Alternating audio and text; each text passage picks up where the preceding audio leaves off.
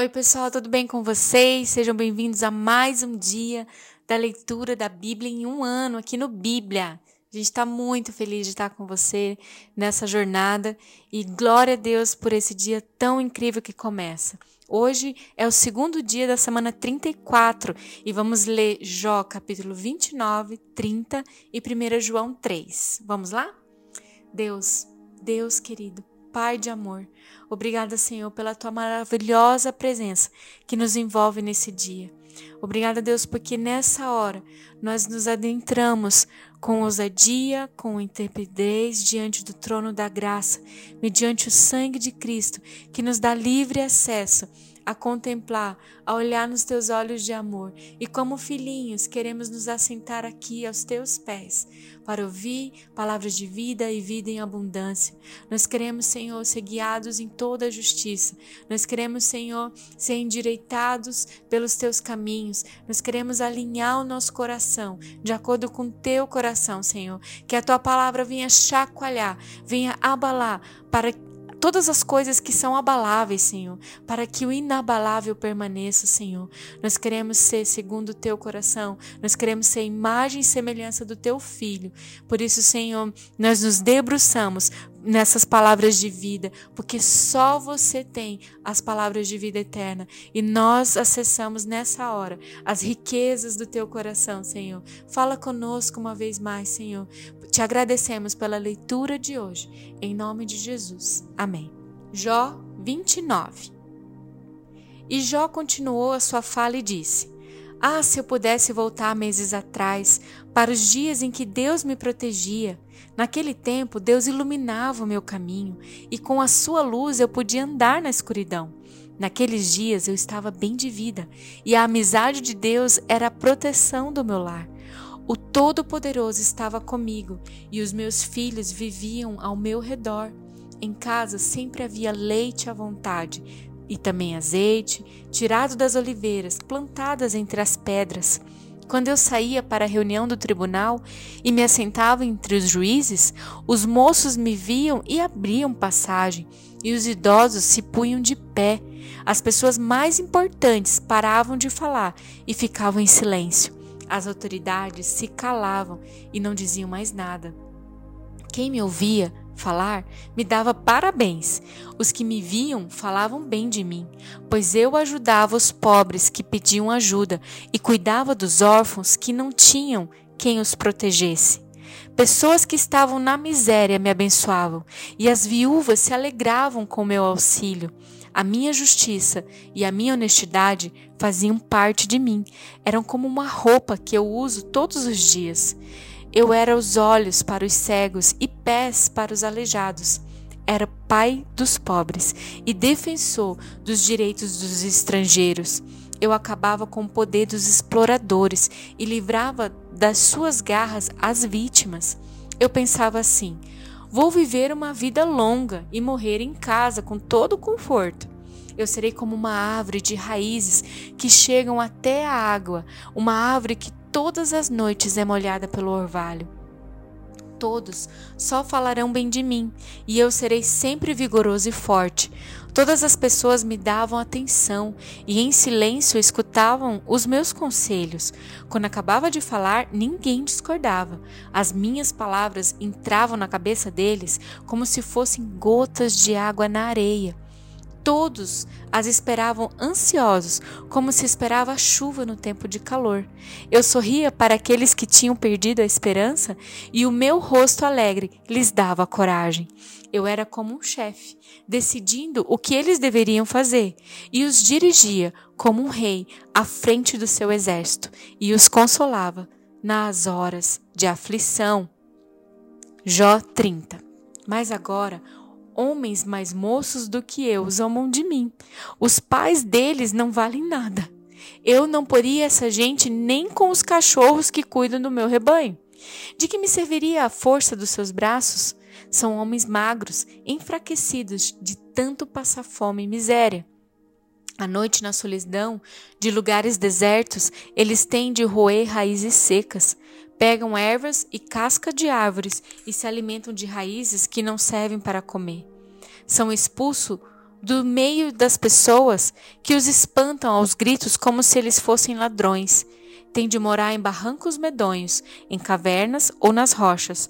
Uivam no meio das moitas e se ajuntam debaixo dos espinheiros. Raça inútil, gente sem nome, são enxotados do país. Mas agora, essa gente vem e zomba de mim. Para eles, eu não passo de uma piada. Sentem nojo de mim e se afastam e chegam até a me cuspir na cara. Deus me enfraqueceu e me humilhou. E por isso, furiosos, eles se viram contra mim. Essa raça de gente ruim me ataca, me faz correr e procura acabar comigo. Eles não deixam que eu fuja, procuram me destruir e ninguém os faz parar. Entram por uma brecha de muralha e no meio das ruínas se jogam contra mim. Eu fico apavorado. A minha honra foi como que varrida para longe pelo vento, e a minha prosperidade passou como se fosse uma nuvem. Agora já não tenho vontade de viver. O desespero tomou conta de mim. De noite, os ossos me doem muito. A dor me atormenta e não para. Deus me agarrou pela garganta com tanta violência que desarrumou a minha roupa. Ele me tirou na lama e não valho mais do que o pó ou a cinza. Ó oh Deus, eu clamo pedindo a tua ajuda e não me respondes. Eu oro a ti e não te importas comigo. Tu me tratas com crueldade e me persegues com todo o teu poder. Fazes com que o vento me carregue e numa tempestade violenta me jogas de um lado para o outro. Bem sei que me levarás à terra da morte, o lugar do encontro marcado para todos os vivos. Por que atacas um homem arruinado que não pode fazer nada a não ser pedir piedade? Por acaso não chorei com as pessoas aflitas? Será que não tive pena dos pobres? Eu esperava a felicidade e veio a desgraça? Eu aguardava a luz e chegou a escuridão? O meu coração está agitado e não descansa. Eu só tenho vivido dias de aflição. Levo uma vida triste, como um dia sem sol. Eu me levanto diante de todos e peço ajuda. A minha voz é um gemido triste, como os uivos do lobo e os gritos do avestruz a minha pele está ficando preta e o meu corpo queima de febre. Eu costumava ouvir a música alegre de liras e flautas, mas agora eu só escuto gente chorando e soluçando. 1 João 3 Vejam como é grande o amor do Pai por nós. O seu amor é tão grande que somos chamados de filhos de Deus e somos, de fato, seus filhos. É por isso que o mundo não nos conhece, pois não conheceu a Deus. Meus amigos, agora nós somos filhos de Deus, mas ainda não sabemos o que vamos ser. Porém, sabemos isso. Quando Cristo aparecer, ficaremos parecidos com Ele, pois o veremos como Ele realmente é. E todo aquele que tem essa esperança em Cristo, purifique-se a si mesmo, assim como Cristo é puro. Quem peca é culpado de quebrar a lei de Deus, porque o pecado é a quebra da lei. Vocês já sabem que Cristo veio para tirar os pecados e que ele não tem nenhum pecado. Assim, quem vive unido com Cristo não continua pecando. Porém, quem continua pecando nunca o viu e nunca o conheceu. Meus filhinhos, não deixe que ninguém os engane. Aquele que faz o que é correto é correto, assim como Cristo é correto. Quem continua pecando pertence ao diabo, porque o diabo peca desde a criação do mundo.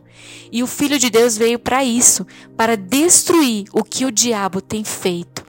Quem é filho de Deus não continua pecando, porque a vida que Deus dá permanece nessa pessoa e ela não pode continuar pecando, porque Deus é o seu Pai. A diferença clara que existe entre os filhos de Deus e os filhos do diabo é esta: quem não faz o que é correto ou não ama o seu irmão não é filho de Deus. A mensagem que vocês ouviram desde o princípio é esta: que nos amemos uns aos outros. Não sejamos como Caim, que pertencia ao maligno e matou o próprio irmão. E por que o matou? Porque o que Caim fazia era mal e o que o seu irmão fazia era bom. Meus irmãos, não estranhe se as pessoas do mundo os odeiam. Não sabemos que nós sabemos que já passamos da morte para a vida e sabemos isso porque amamos aos nossos irmãos. Quem não ama ah, está ainda morto. Quem odeia o seu irmão é assassino. E vocês sabem que nenhum assassino tem em si a vida eterna. Sabemos o que é a, o amor por causa disso. Cristo deu a sua vida por nós. Por isso, nós também devemos dar a nossa vida pelos nossos irmãos. Se alguém é rico e vê o seu irmão passando necessidade, mas fecha o seu coração para essa pessoa, como pode afirmar que de fato ama a Deus? Meus filhinhos, o nosso amor não deve ser somente de palavras e de conversa. Deve ser um amor verdadeiro que se mostra por meio de ações. É assim, então, que saberemos que pertencemos à verdade de Deus e que o nosso coração se sente seguro na presença dele.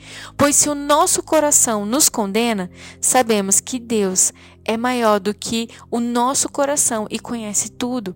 Portanto, meus queridos amigos, se o nosso coração não nos condena, temos coragem na presença de Deus.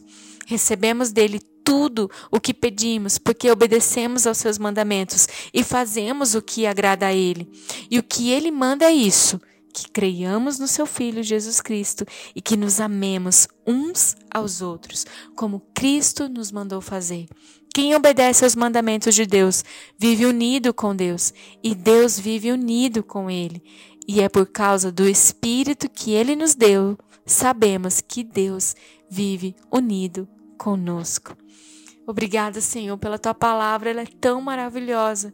Senhor, sabemos e que pertencemos a, a você por causa do teu Espírito. Obrigada, Espírito Santo, pela tua companhia.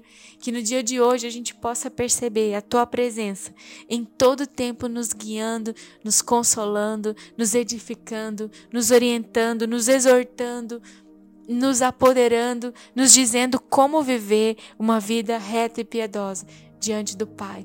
Espírito Santo nos ensina a glorificar Jesus no dia de hoje e que a nossa vida seja um reflexo de quem Ele é para a glória de Deus Pai. Amém.